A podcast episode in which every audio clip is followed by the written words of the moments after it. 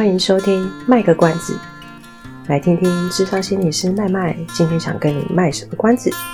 陪你迈过人生关卡。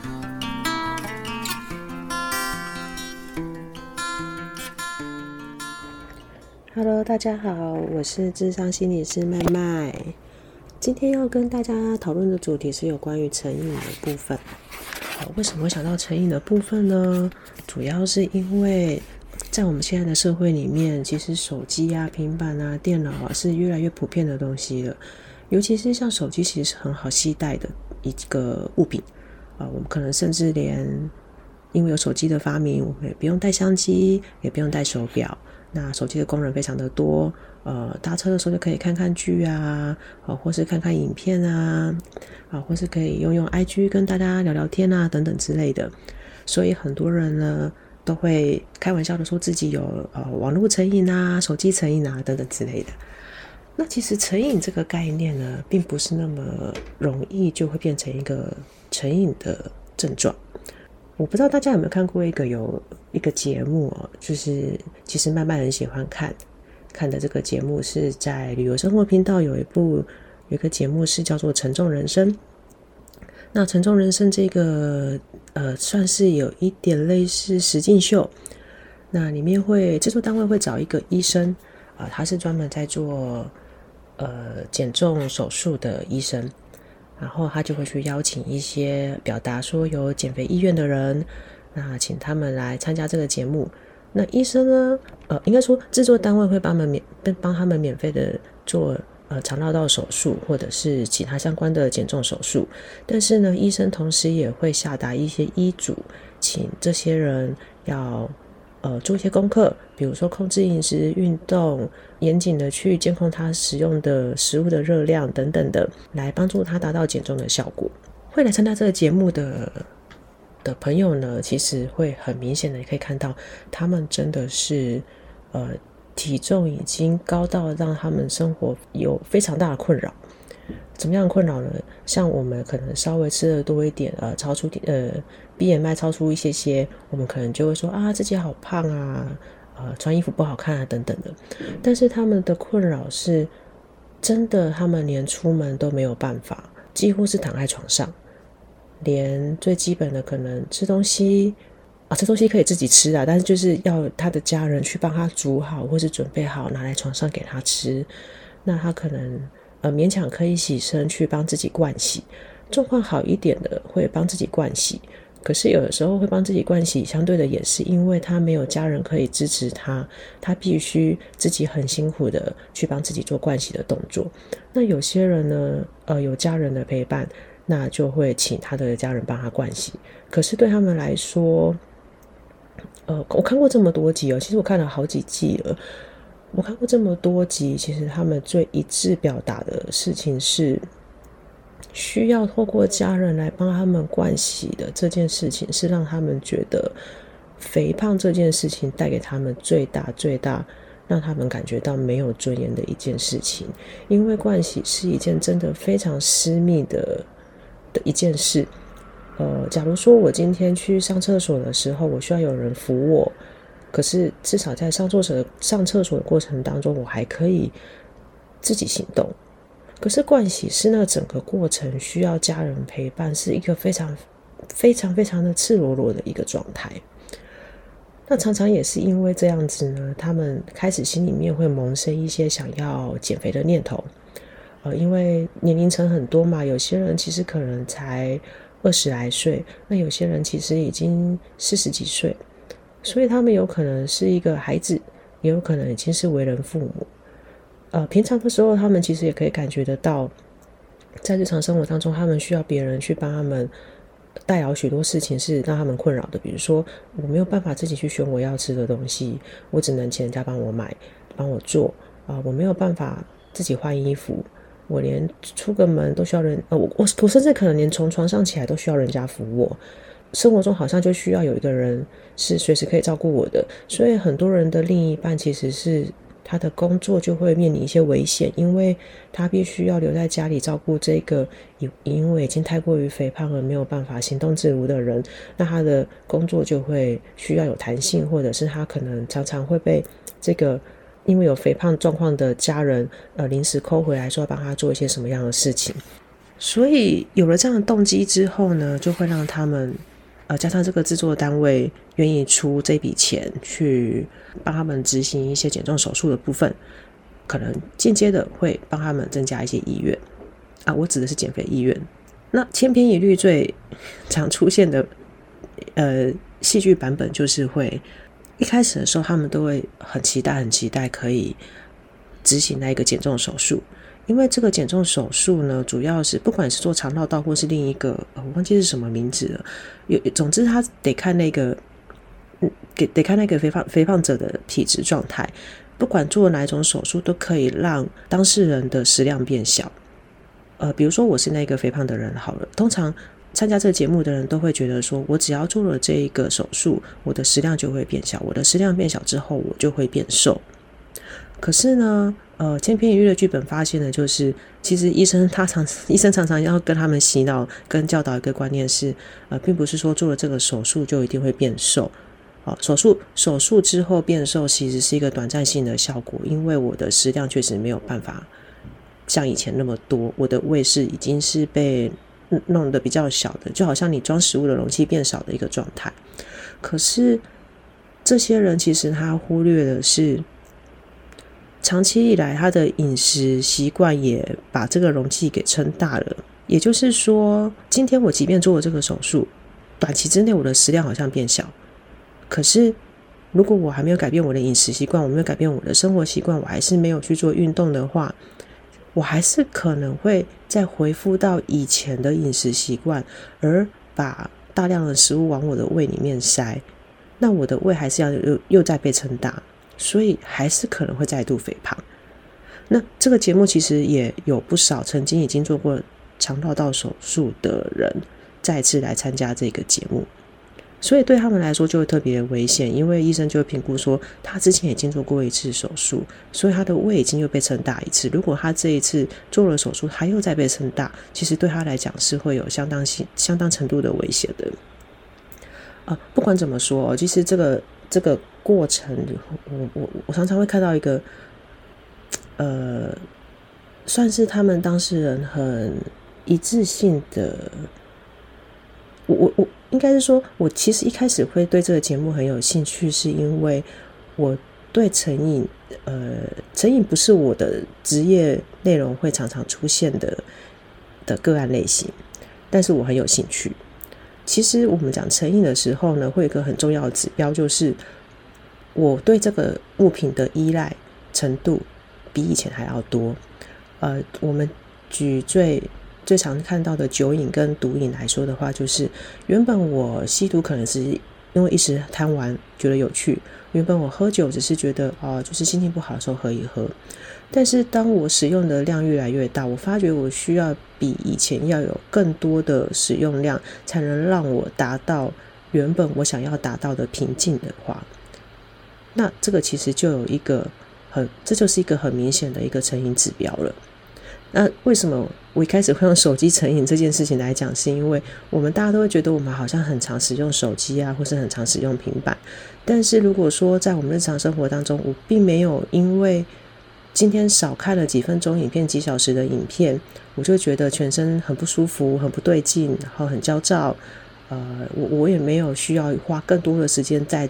手机的使用上，或是游戏的使用上，才能得到跟以前一样的平静程度的话，其实就可以很放心的，我们其实是没有成瘾的状况的，只是会比较伤眼睛而已啦吼。因为大多数的我们，即使是呃很重度的使用手机，可是我们还是能够恢复到日常生活的功能，比如说该上班的还是会上班，呃，该完成的事情还是会完成。可是成瘾的个案，竟然不是我。的不是我在执行业务的时候常常会遇到的话，我我就很想了解到底实际上他们的那个心态是什么。那成瘾我们最常听到就是毒品嘛、酒瘾嘛，哈，然后可能有一些药物滥用的部分。那有一些成瘾的状态的形式是不太一样的，比如说像我们刚刚讲的沉重人生，它就是透过吃的方式来让自己获得心理的满足。呃，有一些则是会，比如说他透过购物，他会很疯狂的一直买、一直买、一直买。买东西的过程是会让他觉得心情平静的，这也是一种成瘾的状态。所以成瘾其实从这边就可以感感觉出来，其实成瘾好像是一种我需要大量的透过外面的物质来帮助我恢复一些心情平静的方式。好，有些人心情平静的时候，他会他会呃，可能就是找人聊聊天啊，说说话啊，做个运动啊，打个球啊，就没事了。那可是有些人，他可能在某些因缘机会之下，他碰到了毒品，他使用了某一些药物，哦，他可能习惯性喝酒，他可能不太习惯知道说，他不太知道说怎么样去跟别人谈谈他的感受，谈谈他生活上发生的事情，不知道可以怎么去，甚至可能是不相信别人，但是这些情绪还是需要被抒发出来，所以他找到了一个物品。比如说购物，比如说食物，比如说呃酒，比如说有的人可能会喝饮料，但是我很少听到有人是因为喝饮料成瘾的，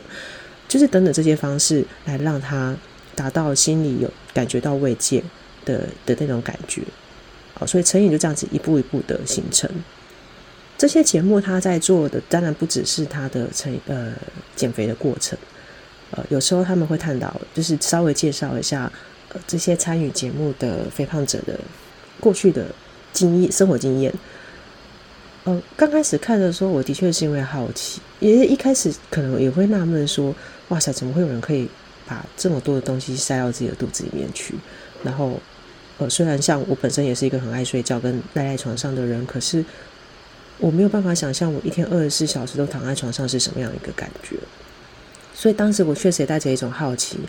看这个节目，想说哇，他们是到底是怎么过生活的？那随着他们一个一个当事人开始介绍自己的过去的时候，我我突然发现他们有几个共同点。而这些人他的过去通常会有几个共同点是：第一个，他们的童年经验很可能有创伤。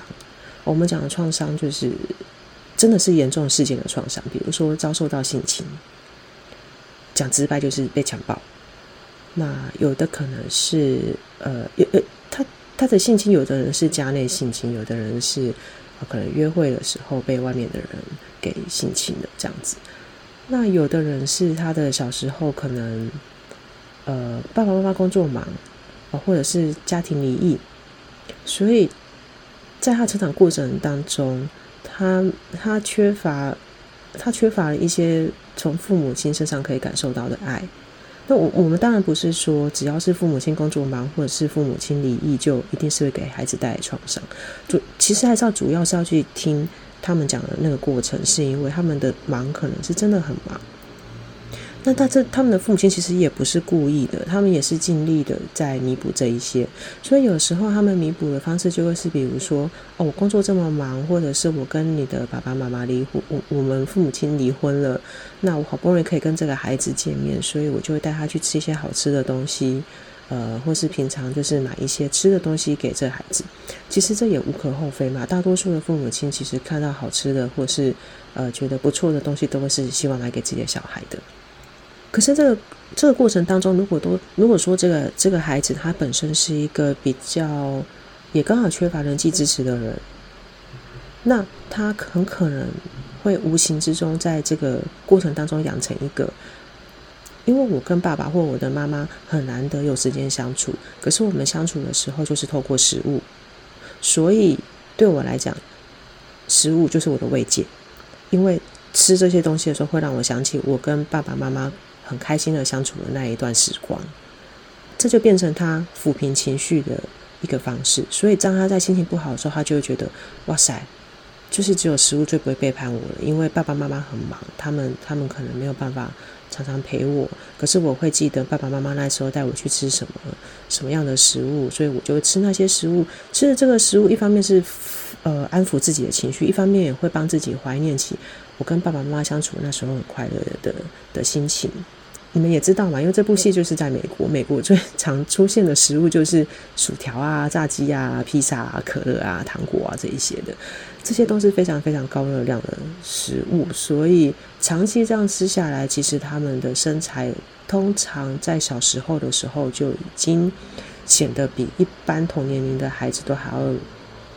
来得胖一些。大家如果有看美国影集的人，应该也知道，其实我们台湾也是有时候会有这样的情况啦，就是对一些身材比较呃略微肥胖的孩子们，呃，都会带有一些嘲笑。他们在这样的背景之下，已经使得他们的身材已经呃，已经比同年龄的的的小朋友都还要来得胖。在学校的时候，也常常会因为这样子而可能被嘲笑、被霸凌，那就更会减低了他们对自己的自信，所以他们在人际上就会可能显得越来越退缩。这些后面还会带造成什么影响呢？有一些是因为他在人际上呃显得越来越退缩，他的家庭状况可能只是就是为父母亲离异，或者是父母亲工作比较忙，没有办法陪伴他。可是因为他后续在同才的相处上出现了人际退缩的状况。他对自己是没有自信的，他的自我价值是低落的，所以今天如果有比较呃居心不良的人来追求他，哦，他觉得哇，一开始被追求的时候，觉得我好像被备受重视耶，我好我好开心，所以跟这个人在一起。那这个居心不良的人，当然大家就会知道我后面讲的的剧本会是往往哪边走，就是他可能就会遭受到性侵。那这个会再一次的打击他对人的信任感以及他对自己的看法。因为很多呃很多其实遭受到性侵的当事人，他们其实很难很难不去想，是不是我做错了什么？是不是我哪里没有注意到，才会导致这样的结果？而把这件事不幸的事情的错误归咎到自己身上，即使客观环境我们都知道，其实是那一些人不对，那一些行为人真的不应该，但是受害者常常还是会。不不要说社会去对他们说什么，他们自己常常就会先落入这样子的一个呃心情里面，所以这样子的想法其实是会让当事人显得对人际是更更害怕的，更不懂得怎么去相处的。也有一一些状况是，他小时候其实就已经有呃家内性侵或者是被其他人呃性侵的状况，但那件事情可能是没有处理好的，比如说家内性侵。他可能会基于某些原因，他会担心说，我我如果讲了，可能可能妈妈不会相信我，所以他选择不要说，或者是他可能被威胁说，呃，如果我讲出去的话，这个人可能会再继续对我的弟弟妹妹下手，为了保护弟弟妹妹，或者是说，呃，不要想保护弟弟妹妹，这个有点太伟大了，或者说，呃，他会可能会觉得我都已经受到伤害了，我其实也不是那么希望我的弟弟妹妹也遭受到一样的对待，所以。可能因为这样的威胁，他们就也选择隐忍不说。可是很很奇妙的是，这些人有有某某一个程度的比例，在成长过程当中，还是会遇到对他不好的人。也就是可能追求的时候看起来都很好，可是等到追到手了，或是那些追求的过程只是要勾呃，只是要引诱他上钩而已，所以他就再一次的在。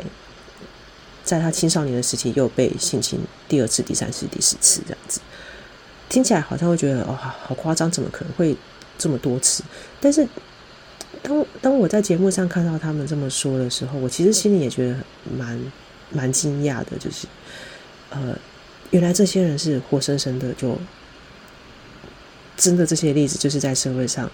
血淋淋的发生了。那基于这些原因呢，他可能就会。需要更多的方式来抚平他的情绪，所以当当回到我们一开始讲，如果说对他来说吃吃东西是他抚平情绪的方式的话，有些人他可能会变相变成是酒瘾、毒瘾，或甚至是会有自伤的行为嘛。那有些人他其实就会变成是，他用吃的方式来控制自己，呃，不是控制自己，对不起，是来抚平自己的情绪。久而久之，他的身材就一定会变得非常的，呃，走走中的非常的夸张。所以在这种情况之下呢，要去做减重的一个动作，其实我觉得是非常不容易的。我们在行为上可能看到的是，他今天就是单纯的想要帮自己减重。那医生就是给一开始一定会给些指，因为第第第一个医生他会讲得很清楚，以他现在身体状况，可能真的不适合动手术，所以他必须要先减到某一个公斤数以下，然后才可能来做手术。对他来讲，对当事人来讲是比较安全的一个方式。所以他在动手术之前，他还是得先经历一个减重的过程。那对这个医生来说，他也会觉得，呃，这个过程其实也是在帮助。这个当事人要去重新建立一个新的生活形态跟饮食习惯，那刚开始减蛋，因为像他们的情况真的是比较极端，所以刚开始减的时候都会觉得效果非常的好，很明显，很显著，而不像是我们可能很辛苦，就是过了半年可能才减个三。如果以他们的以他们减肥方式来说的话，我们可能过了半年可能才减了三公斤或是五公斤，但是对他们来讲，其实他们这样子的方式可能一个月之内或两个月之内就可以瘦到二十公斤左右是有可能的。那他们通常会怎么减呢？他们通常就是一定是控制饮食嘛。呃，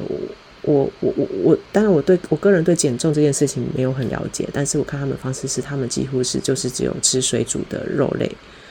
啊，医生反而不建议吃沙拉啊，因为他会觉得，呃，沙拉第一个你用的那个酱，其实它可能就是一个高热量的东西。第二个，呃，蔬菜蔬菜的饱足感会来得比较慢。也就是说，因为饱足感来的比较慢，所以可能还是需要吃大量的蔬菜才会开始觉得有相同的饱足感。那但是这个医生他会觉得，我现在要做的事情就是不要让你的胃一直在被撑大，所以他不建议吃沙拉。我如果让你吃这么多的蔬菜才能饱的话，其实就会跟以前一样，你还是得吃很多很多的东西才会觉得饱。所以他的建议通常就是，你就是吃水煮的肉。啊，可以吃一点点水果啊、蔬菜、蔬菜啊等等的，但是他会建议你的主食就是肉，但是是要水煮的，严格控制热量，然后一定、一定、一定要戒掉那一些什么披萨啊、可乐啊、糖果啊、炸鸡啊这种东西。当然，这些他也是会计计算的，就是你一天的热量大概就是在多少之内。所以，如果有严格执行这一个饮食计划的话，其实都会很顺利的达到医生指派的那个公斤数，你你第一个月减要减掉的公斤数，即即使没有运动，也都几乎做得到。那有的人他真的是动机非常的足够，所以他在医生做了这个作业之后，他自己多多少少会尝试一些些的运动，那他减下来的公斤数就会更多。那多数的人呢，其实听完都觉得说，哦，好简单了，我就反正就是减少吃的量嘛。但他就会可能会偷作弊呀、啊，他可能就会呃还是呃三餐当中偶尔加一个零加加一个下午茶，就是一包洋芋片或什么的。所以当医生他今天下一次去回诊的时候，医生一量，诶，这个公斤数显然就是没有照我的作业去做的时候，其实就会会当场被抓包。那通常他们第一个月要做运动这件事情是非常困难的。我我真心的建议大家，其实真的可以去看一下那个实际上的画面。他他们的他们的那个整个重量是真的非常的庞大，诶、就是大家都一百多公斤的那一种。他他他，但是那个节目他是用外国的外国的称重方式，就是磅嘛，所以就是大概三百多磅啊这样子，两百多磅、三百多磅。第一个月为什么运动会是困难的？是因为就是因为他们的体重非常的庞大，可是他们真的要站起来的时候。他们的膝盖跟那个脚踝是没有办法支撑全身这样子的，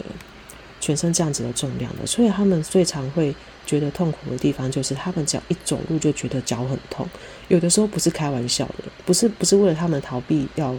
去减肥这件事情，而是因为他们的体积已经变得如此的庞大，他们的骨架骨头是真的支撑不住，所以很多时候他们其实在去节目一开始找这个医生的时候。就会发现他们其实都一定会有合并在吃止痛药的状况，因为他们不可能真的整天躺在床上嘛，你总有可能需要起来上厕所啊，稍微买点东西之类的。他们的状况会遭到说，即使今天只是离厕所非常非常的近，他们去帮自己盥洗完，呃，或是说简单的去帮自己弄一个点心来吃，然后回到自己的床上去，他们觉得哇塞，有够喘的。这段路其实可能只有短短的十公尺，诶，十公尺，一般人家里有这么大吗？我也不太确定。但但就是就是你很简单的从房间走到厨房这个距离，他们就会觉得天哪，我有够喘的，真是快累死了，这个夸张的程度。我是一个运动量其实真的是非常非常少的人，可能爬个一层楼梯，我就会觉得很累的那一种。我都有点没办法想象，说我今天走到厨房回来，我就觉得已经气喘如牛的那个状态。所以通常在第一个月的时候，他们其实是不太会去做运动这件事。那但是到如果他的毅力真的很够的话，到了第二个月、第三个月，他们开始会在床上做一些比较简单的运动，至少让自己的肌肉是有在有在有在运作的，然后到之后他们愿意咬着牙，呃，出门去健身房，然后开始做运动，那个瘦下来的效果真的会是非常的快。里面有不少的情况是，呃，他真的动力非常的薄弱，他会嘴巴上说他真的很想，可是他的减肥效果一直没有下来，可能他已经回诊了第三次、第四次、第五次，医生都说：“诶，你的体重就是没有降啊，或是你就只有降一点点啊。”就显就是就是很明显的可以知道说，根本就是还是在偷吃那些零食，或是说他的饮食状态根本就没有改变。那这个时候，我觉得这个医生最棒的这一件事情就是，他如果发现这个，呃，这这个当事人他的体重一直没有改变，然后也讲了很多理由借口的时候，他就会帮这个当事人安排心理智商、心理治疗。有一些呢是有家人的陪伴，所以呃，家人会载着他到呃心理心理师那边去做一个心理智商或是心理治疗的动作。可是有一些是他，他可能就是一个人一个人住，那也没有人可以接接送他出门，他就会请这个心理师到家里面去哦，到家里面去帮他做智商或做心理治疗。呃，里面带有几个他们可能固定合作的心理师啊，对，就我那一部分也是我蛮爱看的，我就会趁机看他们说，呃，他们是怎么样跟这一些这些人谈到他们的过去，然后呃引导他们可以。帮助他们在现在的生活上能够呃有一些动机，然后让他们就是把减肥的动机拉起来，让他愿意去做这件事情。呃，我我觉得这个这个这个节目其实它可以讲很多很多的东西哦，就是呃包括心理治疗部分，包括到底怎么做，后面的我觉得都还可以再做更细的讨论。在这部片里面，我们其实可以看到的是，呃，今天先讲的一个部分是。其实成瘾它真的不是一个这么好做的东西。哦，我看了这么久，我刚开始会纳闷说：“诶，奇怪，你不是说你要减肥吗？你不是就是说，你你觉得给家人带来困扰，你觉得很愧疚或什么的？为什么这些动机你都还不足以想要让你减肥呢？你还是坐在那边等着家人帮你送东西来呀？”其实我觉得看到后来，我有点可以理解他们内心的那种煎熬。这这也是。我觉得也不只是他们啦，可能对于很多来找我们咨商的人，他们内心同时也会有这样子的状况，就是我其实是很希望可以改变的，可是我不确定改变之后对我来讲到底会是怎么样的嘛。呃，曾经有一句这样一个一句话是这么说：人之所以会焦虑，就是因为他对未知是觉，他对未来是未知的，所以才感到焦虑。那这也是一样的道理。我今天虽然有意愿想要改变，可是我并不晓得我真的做了这些改变之后，我会不会变得更好？毕竟在我过去的人生经验里面，有发生太多的事情，我可能想改变，或者是我我我常我觉得这可能会是一个好的一个善一个征兆，这个人可能是不错的，可是没想到我竟然又遇到一个会呃家暴我的，或是性侵我的，或是一个又丢下我的人。所以，其实有时候改变这件事情对他们来说，真的是一个未知数。呃，他没没没有人可以去保证他改了一定会更好。那我觉得也不是，也不需要去谴责他们说，呃，这是一个逃避的理由或什么的。呃，毕竟人都是会想要活在舒适圈里面。毕竟能够在，不是有一句很厌世，我觉得这这这句话也很很可爱啊，就是呃，我只要。不做就不会作死嘛，或者是说，能够不踏出舒适圈的话，我就是觉得在这边过得过得废也没关系。某个程度上哦，我觉得，我觉得这这个其实是很可以理解的啊。毕竟接受挑战有时候就是在我们心理的强度上够强的时候，才能够去做这件事情的。所以他们就是一群其实心理强度已经。可能不是我们能想象的，他们他们经历过太多的挫折跟创伤，呃，他们的心理的强度真的是没有那么的那么的高，所以在面对舒跳出舒适圈的这件事情上，他们的应变能力可能会比一般人真的是比较弱一些。这也就是为什么我觉得对成瘾个案很难，尤其是。你想想看，如果我今天可以一直大吃大喝，吃什么都不用理，可是我突然之间要变着变成一个，我我吃东西就是三餐固定，然后定时定量，还要留意说那些热量什么的，那其实是生活上的很大一个改变。也常常有一句俗语就是这样讲嘛：“由俭入奢易，由奢入俭难。”那这的确是一个很大的挑战啊！那而且它其其实其实是需要维持的。就像我一开始讲的，我今天就算好，我开始减重的很顺利，我也运动，我做了肠道道手术了，甚至到后续哦，这节目还有做追踪哦，就是追踪说他到底之后有没有持持续做这件事情。他们说结果能够持续下去的人真的非常的低。呃，第一个，你光是你光是要能够达到减重这件事情，就已经比率不高了。减重完、手术完还能够维持下去的比例更低。之后最之后维持要怎么维持呢？就是他要继续相信这个信念，说他能够第一个要去感受到，说我我确实因为减重有帮我带来更好的人生，我有我可以做更多美好的生活经验，然后我也相信说这样子的一个饮食计划跟运动计划真的对我是有帮助的，我才会有办法继续下去嘛。对不对？所以总结是什么？总结是这计划要有效，然后他的人际经验有获得改善，他又有比较好的人际经验了，那这些东西才能够支持他下去，说他可以愿意继续维持这个这个新的生活方式。所以相对的，对其他的酒瘾、药瘾或是物质滥用的情况也是一样的。如果今天他很辛苦的从乐戒所出来，可是他没有办法跳脱以前的生活形态。比如说，他可能跟以前呃以前那些药头或是用药的朋友又一起相处，他光是要去克制自己，不要再去碰那一些东西，都已经很难了。这也是为什么我们一般会建议说，如果你是有酒瘾或呃如果你是有药瘾的的人的话，其实从勒戒所出来之后，我们都会建议，其实你是要远离以前的生活圈的，绝对不要碰。不要去挑战自己，说那种我一定经得起诱惑的这件事情，这个是非常非常难的、困难的一个东西。那酒瘾也是，就是绝对不要碰，因为酒酒瘾有可能是我不不见得是有酒友，我可能自己就会去买。所以最好方就是我就是不要碰，我不要去买，不要去不要去不沾，我不要因为今天一时开心，你觉得说啊这个酒精浓度只有百分之一，只有百分之三点五，没差啦。很多东西就是你一开了头就会觉得好像可以，好像可以。但它就慢慢的走向失控。那成瘾的困成瘾的个案确实是困难的，所以说我不太晓得，呃，今天听到这一段录音的的朋友们，你们身边有没有这样子的情的人的有情的情况，就是说他好像有个酒瘾或是药瘾的状况。我觉得当酒当成瘾者的家属其实也是不容易的，哦、因为。因为其实我们也不忍心看我们自己的家人是这个状况，可是我们也都知道，当我们没有办法满足他的时候，他会发脾气。那发脾气，我们的关系就不好。所以很多时候，我可能就是不得已的被迫要去顺从他的呃要求，比如说我就是去帮他买酒，或是给他钱去买药。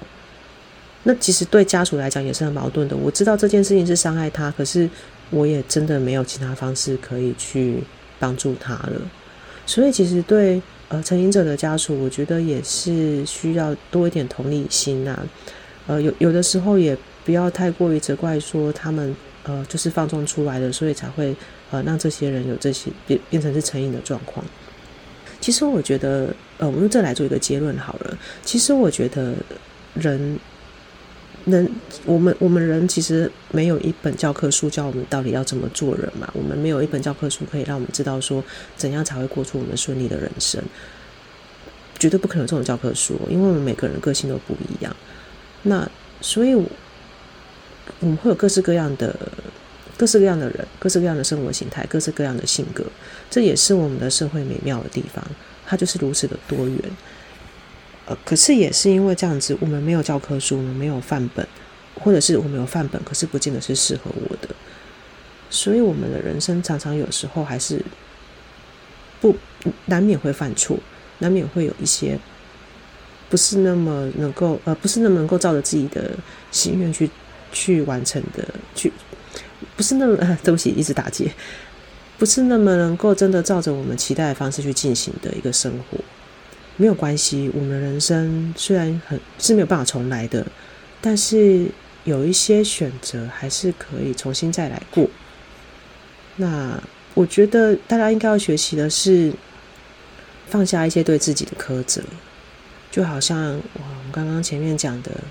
呃，被性侵了，我们总是忍不住说是自己做的不好，一定是自己做什么事情才会导致这样子的结果，哦，或者是家人可能会觉得很自责说，说啊，就是我没有把你保护好，所以才会让我我的家人受到这样子的一个伤害。那自责，自责当然是。很很人性的一件事情，可是太多的自责其实会让我们裹足不前，我们反而没有办法跳脱那个情境，我们会把自己限制住，会觉得我们可能再也没有办法拥有更好的人生，或是再也没有办法去过一些我们其实想要过的生活了。那这就是我们人的功课哦，就是我们永远要到底要怎么样才可以让自己不会在原地踏步，然后可以呃。让自己可以在困境里面，总是有一些方式让我们跳脱那个困境。怎么样把过去的困境转化成一个帮助自己的力量？这些听起来都很老套了，但是确实想一想，也都是我们在咨商的时候会陪伴我们的当事人去做的事情。啊，就是培养他们自己的力量出来。今天的节目呢，就到这边，希望你们会喜欢。我们下次节目再见喽，拜拜。以上是我们这次的节目内容，谢谢您的收听。如果您喜欢我们的节目的话，欢迎订阅我们的节目，或是到粉丝专业路上有个心理师追踪暗战。